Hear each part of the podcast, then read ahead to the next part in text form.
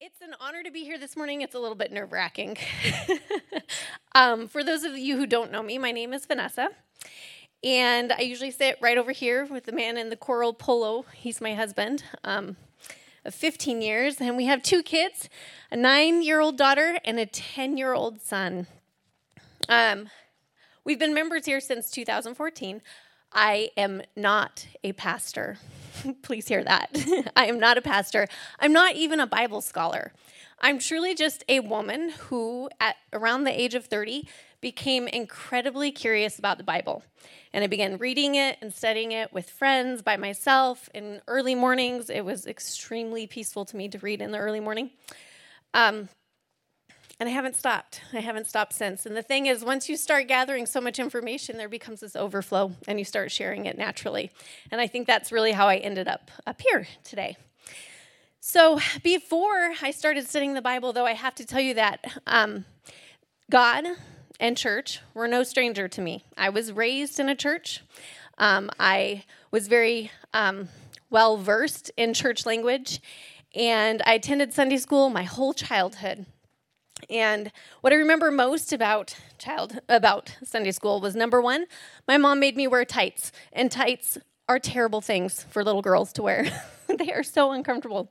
And number two, there were always stories being told. And we used to have these big felt boards and these little felt people that would um, be placed up and the story would be told, right? So a little felt Moses went up on the board and a big felt boat, and then we got to take turns bringing up the felt animals. And somewhere during those stories, I actually lost, hmm, maybe lost isn't the right word. I had a misrepresentation of God in my mind. I thought he was a little bit condemning. I thought he was the judge. I thought he was going to strike me with lightning when I was picking my nose and I was not supposed to be. That is how I left church feeling. He felt a little bit dark and a, and a little bit scary. I am so glad that he called me into deeper relationship with him many, many years later so that I could learn about his love, I could learn about his grace, and I could learn about his compassion and truth. All those little felt board stories, though, didn't go to waste because God created inside me something that loves stories.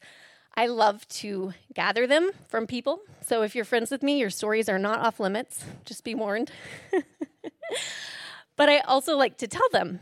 And when I was younger, I learned that stories had a lot of power. In fact, I was an embellished storyteller when I was a child. That's a really nice word, isn't it? I learned quickly that if I embellished a story a little bit, my two older sisters might get in a little bit more trouble if I embellished it.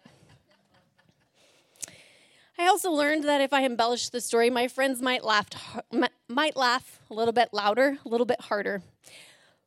But I also learned that when you embellished the story, you also got in a little bit more trouble. There were many times I remember sitting at my grandma's breakfast table and her telling me the story of the boy who cried wolf. Perhaps I got my storytelling from her. But I knew the powers that stories held, and stories still hold power. Do you agree? Stories can paint a picture in your mind if told well. They can evoke an emotion in your heart, they can pull tears from your eyes. Stories can also persuade us to take action. And as a justice oriented person, I like those stories best. I love change. No one understands the power of story more than our consumerist country. when I was in college and I was studying market marketing, we focused an entire semester on Super Bowl ads.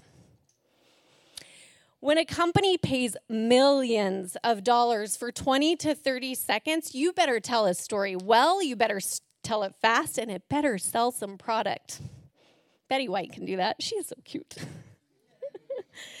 Food and drink companies use their powerful stories to build even more powerful wealth.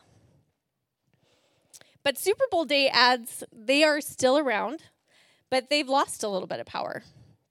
Now, storytelling marketing actually happens in a much more casual way, sometimes a way that you don't even notice it's happening.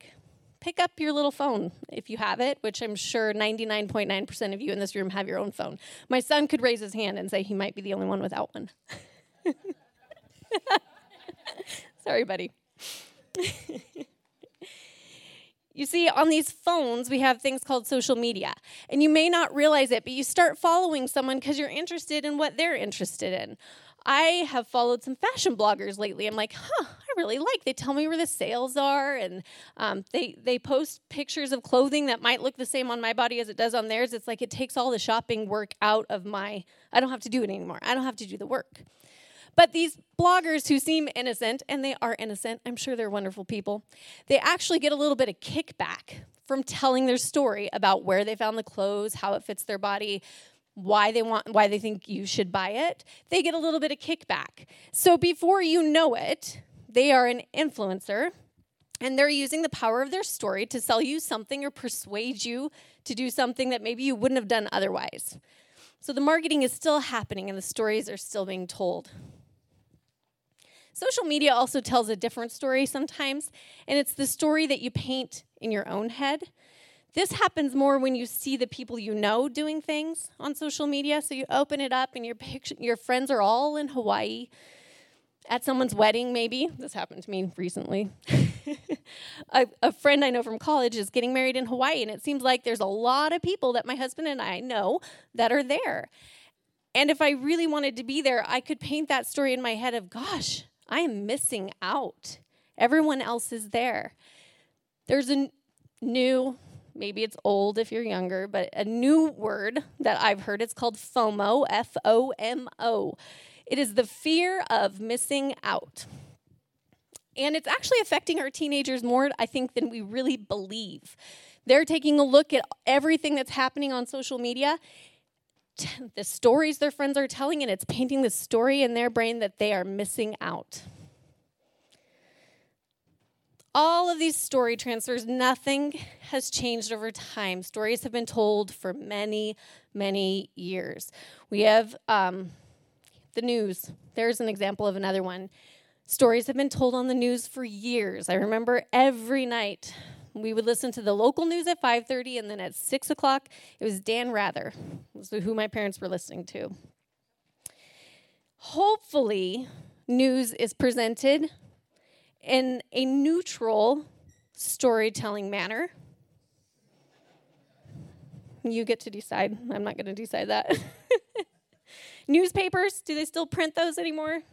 We also they do don't they um, but we also have online, online news sources as well.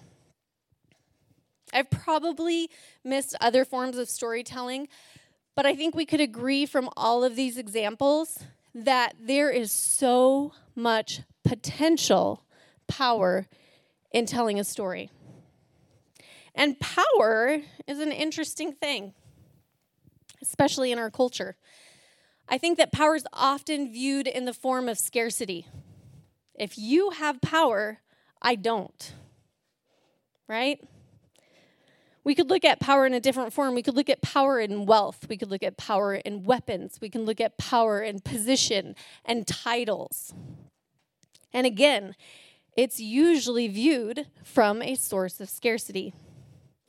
I know I am 100% guilty of the scarcity thinking. I know firsthand that stories have the power of connection.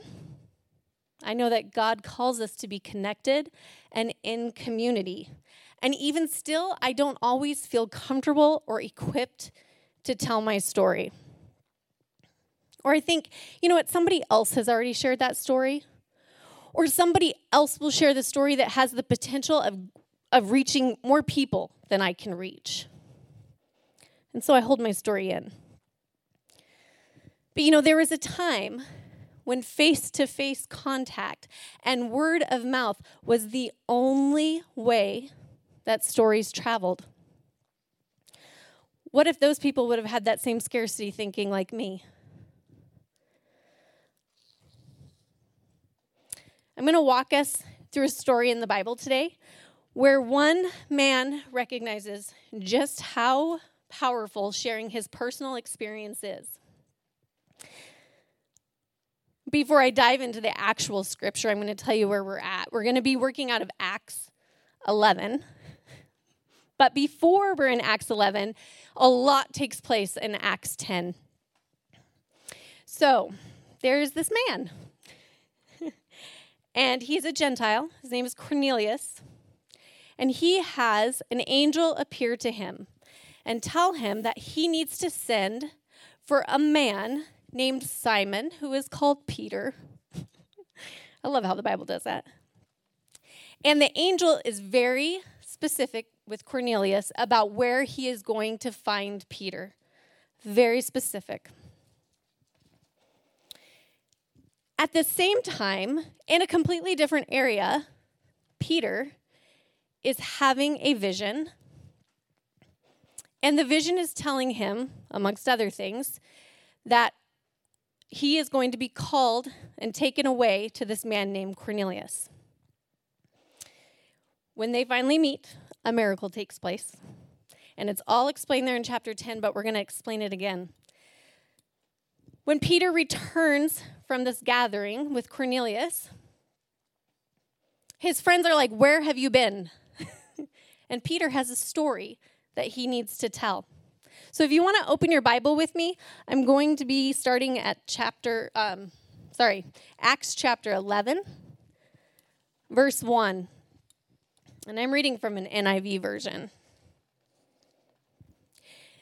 The apostles and the believers throughout Judea heard that the Gentiles also had received the word of God.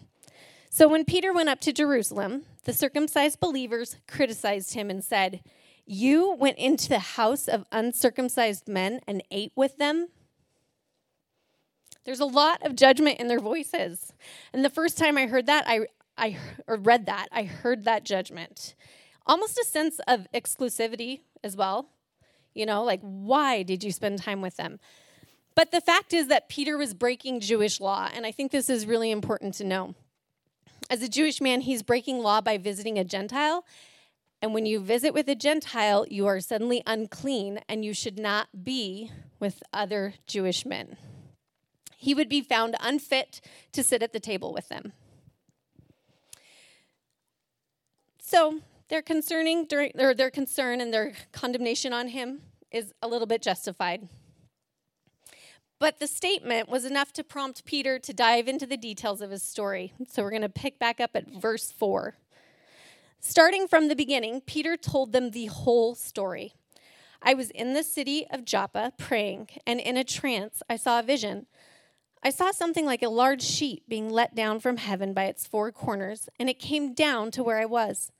I looked into it and saw four footed animals of the earth, wild beasts, reptiles, and birds.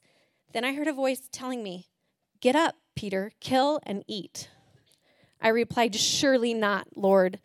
Nothing impure or unclean has ever entered my mouth. First of all, that's an interesting vision. And on a side note, I think as a child, that was one thing that scared me away from the Bible. there are some things that are just really different than the time that we live in now. But Peter says again, I replied, Surely not, Lord, nothing impure or unclean has ever entered my mouth. I, I don't know if he's saying, Am I hearing you right, Lord? Everything I know and everything I've been taught, you're telling me is different now, and I'm supposed to change my behavior? Or is he saying, Surely not? I'm not doing that, Lord. When we are called on by the Lord to do something, it's not it's often not what we've done before and it's often not easy. I think anyone that I have heard say I heard from the Lord and I need to do this, First of all, they did not walk super confidently into it right away. And oftentimes, and there are other examples of this in the Bible, they threw up their hand and they say, Not me, Lord. Why are you picking me? Surely not. Let's pick back up at verse 9. The voice spoke from heaven a second time Do not call anything impure that God has made clean. This happened three times, and then it was pulled up to heaven again. Three times it was said. Do I have moms and teachers in the room?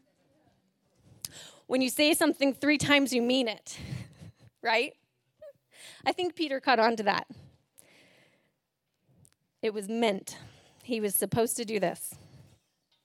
He also listened to the details and took note of the details so he could share the story with his friends. It was said to him three times. He continues to listen to the Holy Spirit, and we know that because in verse 11 we start out. Right then, three men who had been sent to me from Caesarea stopped at the house where I was staying. The Spirit told me to have no hesitation about going with them. These six brothers also went with me, and we entered the man's house. So, Peter's smart. He took his friends with him. when you do something new and scary, take your friends with you. but remember how I shared that back in chapter 10, God was doing two things simultaneously in two different places? My goodness, that happens all the time. And when the connection comes together, it's amazing when you share those stories. And here is where Peter and Cornelius are coming together in verse 13. He told us how he had seen an angel appear in his house and say, Send to Joppa for Simon, who is called Peter. He will bring you a message through which you and all your household will be saved. As I began to speak, the Holy Spirit came on them as he had come on us at the beginning. Then I remembered what the Lord had said John baptized with water, but you will be baptized with the Holy Spirit. So if God gave them the same gift he gave us who believed in the Lord Jesus Christ, who was I to think that I could stand in God's way? That's my favorite line right there. Who was I to think that I could stand in God's way? Do you think Peter's thinking back to when he said, Surely not, Lord? when he was denying what God was asking him to do. And now I feel like in this point in the story, he's processing what has happened still. He has come back from something amazing that has happened and he's processing out loud with his friends. Do I have any fellow out loud processors? I have to process out loud a lot of things.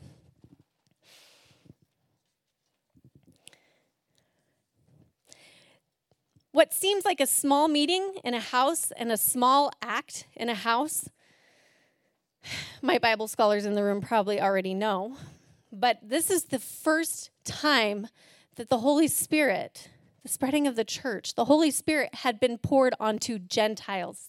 Up until this point, it had only been received by Jewish men. And now it is being poured out to an entirely different group of people. And actually, while it happens, Peter comes to the realization, if you read back in chapter 10, which I encourage you to go back and read that story. But when it's happening, Peter says, I realize that God is discriminating against no one. It is available to everyone. The Holy Spirit is available to everyone. They are learning in this moment that they are equal to the Lord, they are equal to Him. And then also, remember back to that, that thought of scarcity? I think the two groups probably had those scarcity thoughts, those same scarcity thoughts that I run with. If they have power, I don't have power. But they're learning right here that we don't serve a God of scarcity, we serve a God of abundance. Who was I to think I could stand in God's way? Verse 18 finishes up the story as a circle of believers who he is sharing with react to what they've been told. Verse 18 When they heard this, they had no further objections and praised God, saying, So then, even to the Gentiles, God has granted repentance that leads to life. This is power. This is humility, which I once heard described to me that humility is power under control.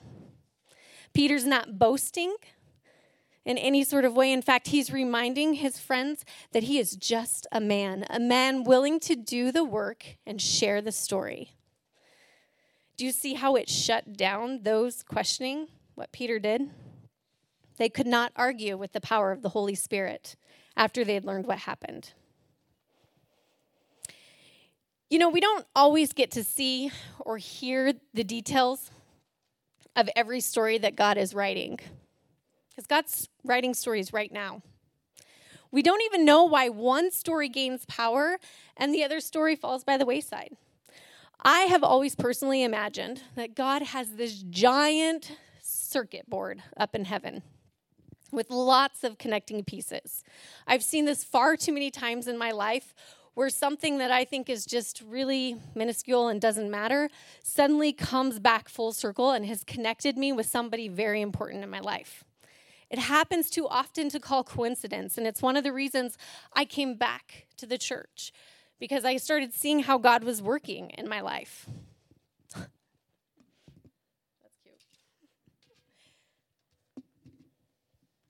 Hey, will you hold this for me? Do you think? Thank you. So I picture God has this giant circuit board. This is my son's circuit board. It's a snap circuit. It's just a little toy. You have to connect all the pieces correctly, and he did it for me because he understands it much better. But when I flip this switch, the light comes on because all the pieces are connected in the right order, and I'm really glad it worked. But if I were to take off one piece, hold tight, and take it away, the light goes out. The pieces have to be connected. Touching, I'm shaking. I didn't know I could be this nervous, but I am. Thanks, bud. The pieces have to be connected for the light to work. Thank you. I'm just going to leave this up here. Whoops. So if God has this giant circuit board, it's easy to think that if I don't do my job of telling of, of sharing my stories, that the light is going to go out. And I don't want you to leave with that impression whatsoever. Because God is going to do what God is going to do. But we are invited to participate and be one of those connecting pieces if we so choose to. That's why we're invited to be a vessel of the Holy Spirit. And a vessel is an open bowl. It's not, it does not have a lid on it. A vessel is meant to be able to pour from. God is the ultimate creator of the circuit board, and we're invited to be one of those little pieces. And the way I remember this, and I want to share this with all of you, if you take a look at your bulletin, Romans 11:36 remind us, reminds us, for from him, let me start over on that one. For from him and through him and for him are all things. To him be the glory forever. I asked Katie to do three little lines or three little arrows on the bulletin for me. And they're so helpful, and this is what I doodle when I'm trying to remember. Everything comes down from God. That is that first arrow down. And then we get to be the vessel, and everything can pour through us and that's what that arrow out is it's coming in and through us. And then the arrow up is how we return the glory to God. I would argue that that last piece is one of the most important. But I understand that some of you are probably thinking, Vanessa, I have never heard directly from God. Okay, fair enough. I don't think I heard directly from God till later in life either. You're at the first arrow. You need to plug in. Ask the Holy Spirit to show you where He needs you. And this might not look like earth shattering work, it might be the simplest of things. Honestly, what's earth shattering here in our day and age, or I guess in the eyes of the world, what can be earth shattering isn't necessarily what makes the biggest movement. Those two men met in a house, and it changed history forever. One little meeting in a home could be earth shattering work for the Lord. Some of you might know exactly what you're supposed to be doing and how you're supposed to be pouring out of your vessel, but you might be scared or you might not want to do it. You might be saying, Lord, surely not. I want to encourage you to do it. Do it scared, do it excited, do it with friends. Just do it. Give it a chance. Analysis paralysis is the devil's work. Have you ever heard of that? Analysis, per, per, uh, not going to say it twice. Paralysis. That's when you get stuck in that thought thought pattern of, I can't do this, I can't do this, I can't do this. That is not from the Lord. If you know what you've heard from the Lord and you're supposed to do, you need to take action and actually do it. And then others of you are doing the work, and the work feels heavy. Maybe it feels like it's too much for you, or maybe it just doesn't feel quite right. Ask yourself the question about returning the glory back to God. Are you returning that glory back to Him? Can I share with you one last personal story?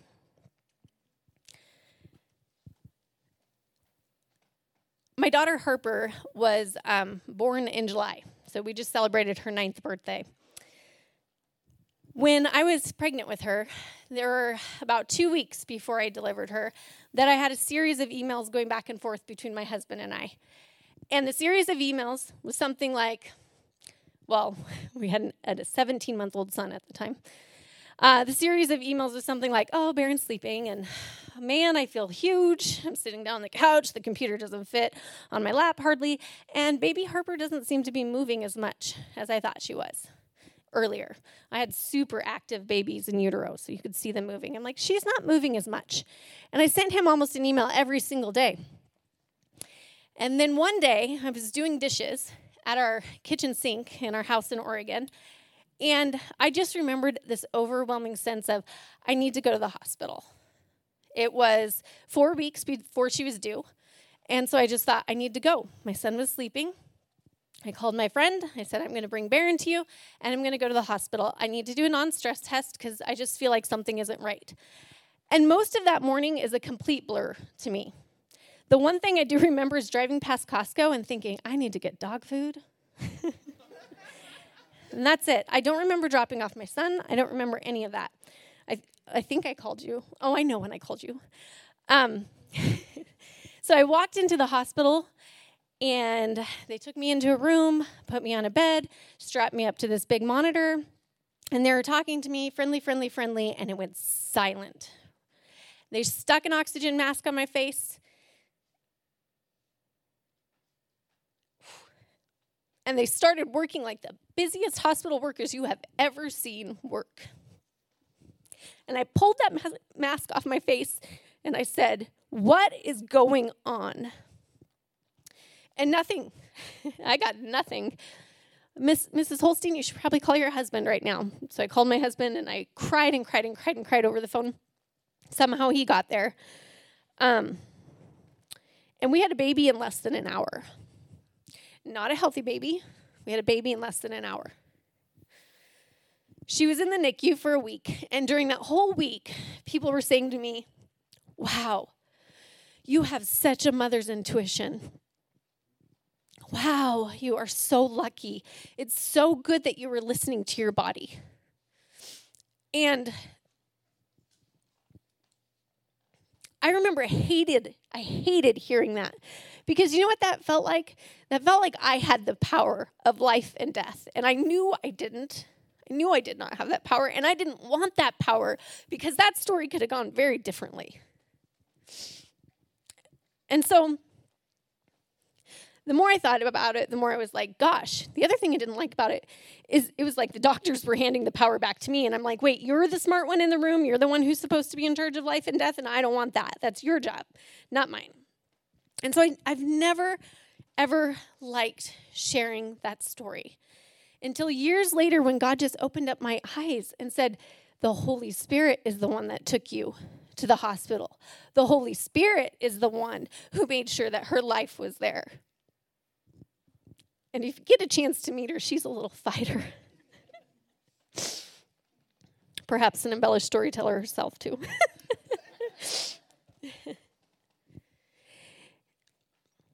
And here's what happens. And I believe this happened to Peter too, and I actually missed this when we were talking about it. But when you realize that I am just a man, it's a statement of freedom.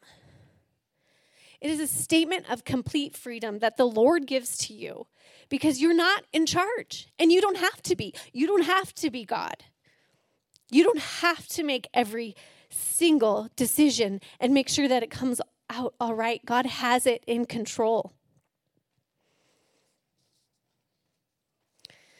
Let me pull it back together.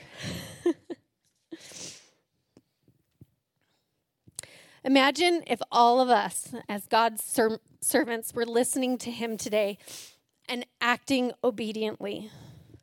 we hear from Him, we pour out from Him, and we send the glory right back up to Him. I think momentum would build.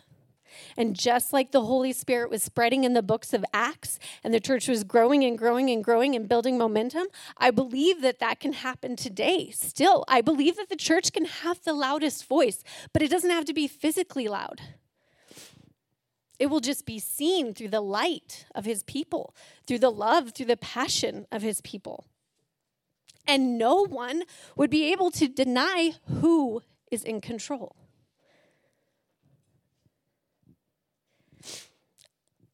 I've asked Donald to play one of my favorite songs here as we wrap up.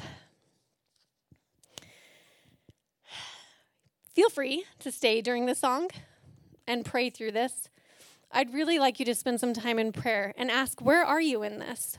What stories do you have that have power that you need to be sharing at your dinner table, sharing with your friends at school in the drop off line? What stories do you have that need to be told? Pray through this. Ask the Lord, how can you show him glory? But before we play the song, I'm just going to pray. Oh, and if you want to, please feel free to leave. It's okay. You can visit with your friends out in the foyer. Respect the quiet space of those who do want to stay and pray. And do not forget your kids upstairs. and don't forget to thank one of those very uh, important people up there that's helping take care of the kids. Let's go ahead and pray.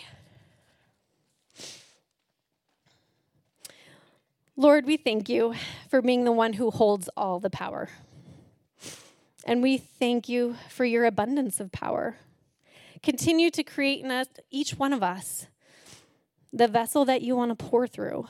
Lord, open our eyes to the stories that need to be shared the good stories, the hard stories, the sad stories. We thank you for giving us the chance to take part in each one of the stories that you've written. And we just send all the glory back to you. In Jesus' name we pray. Amen.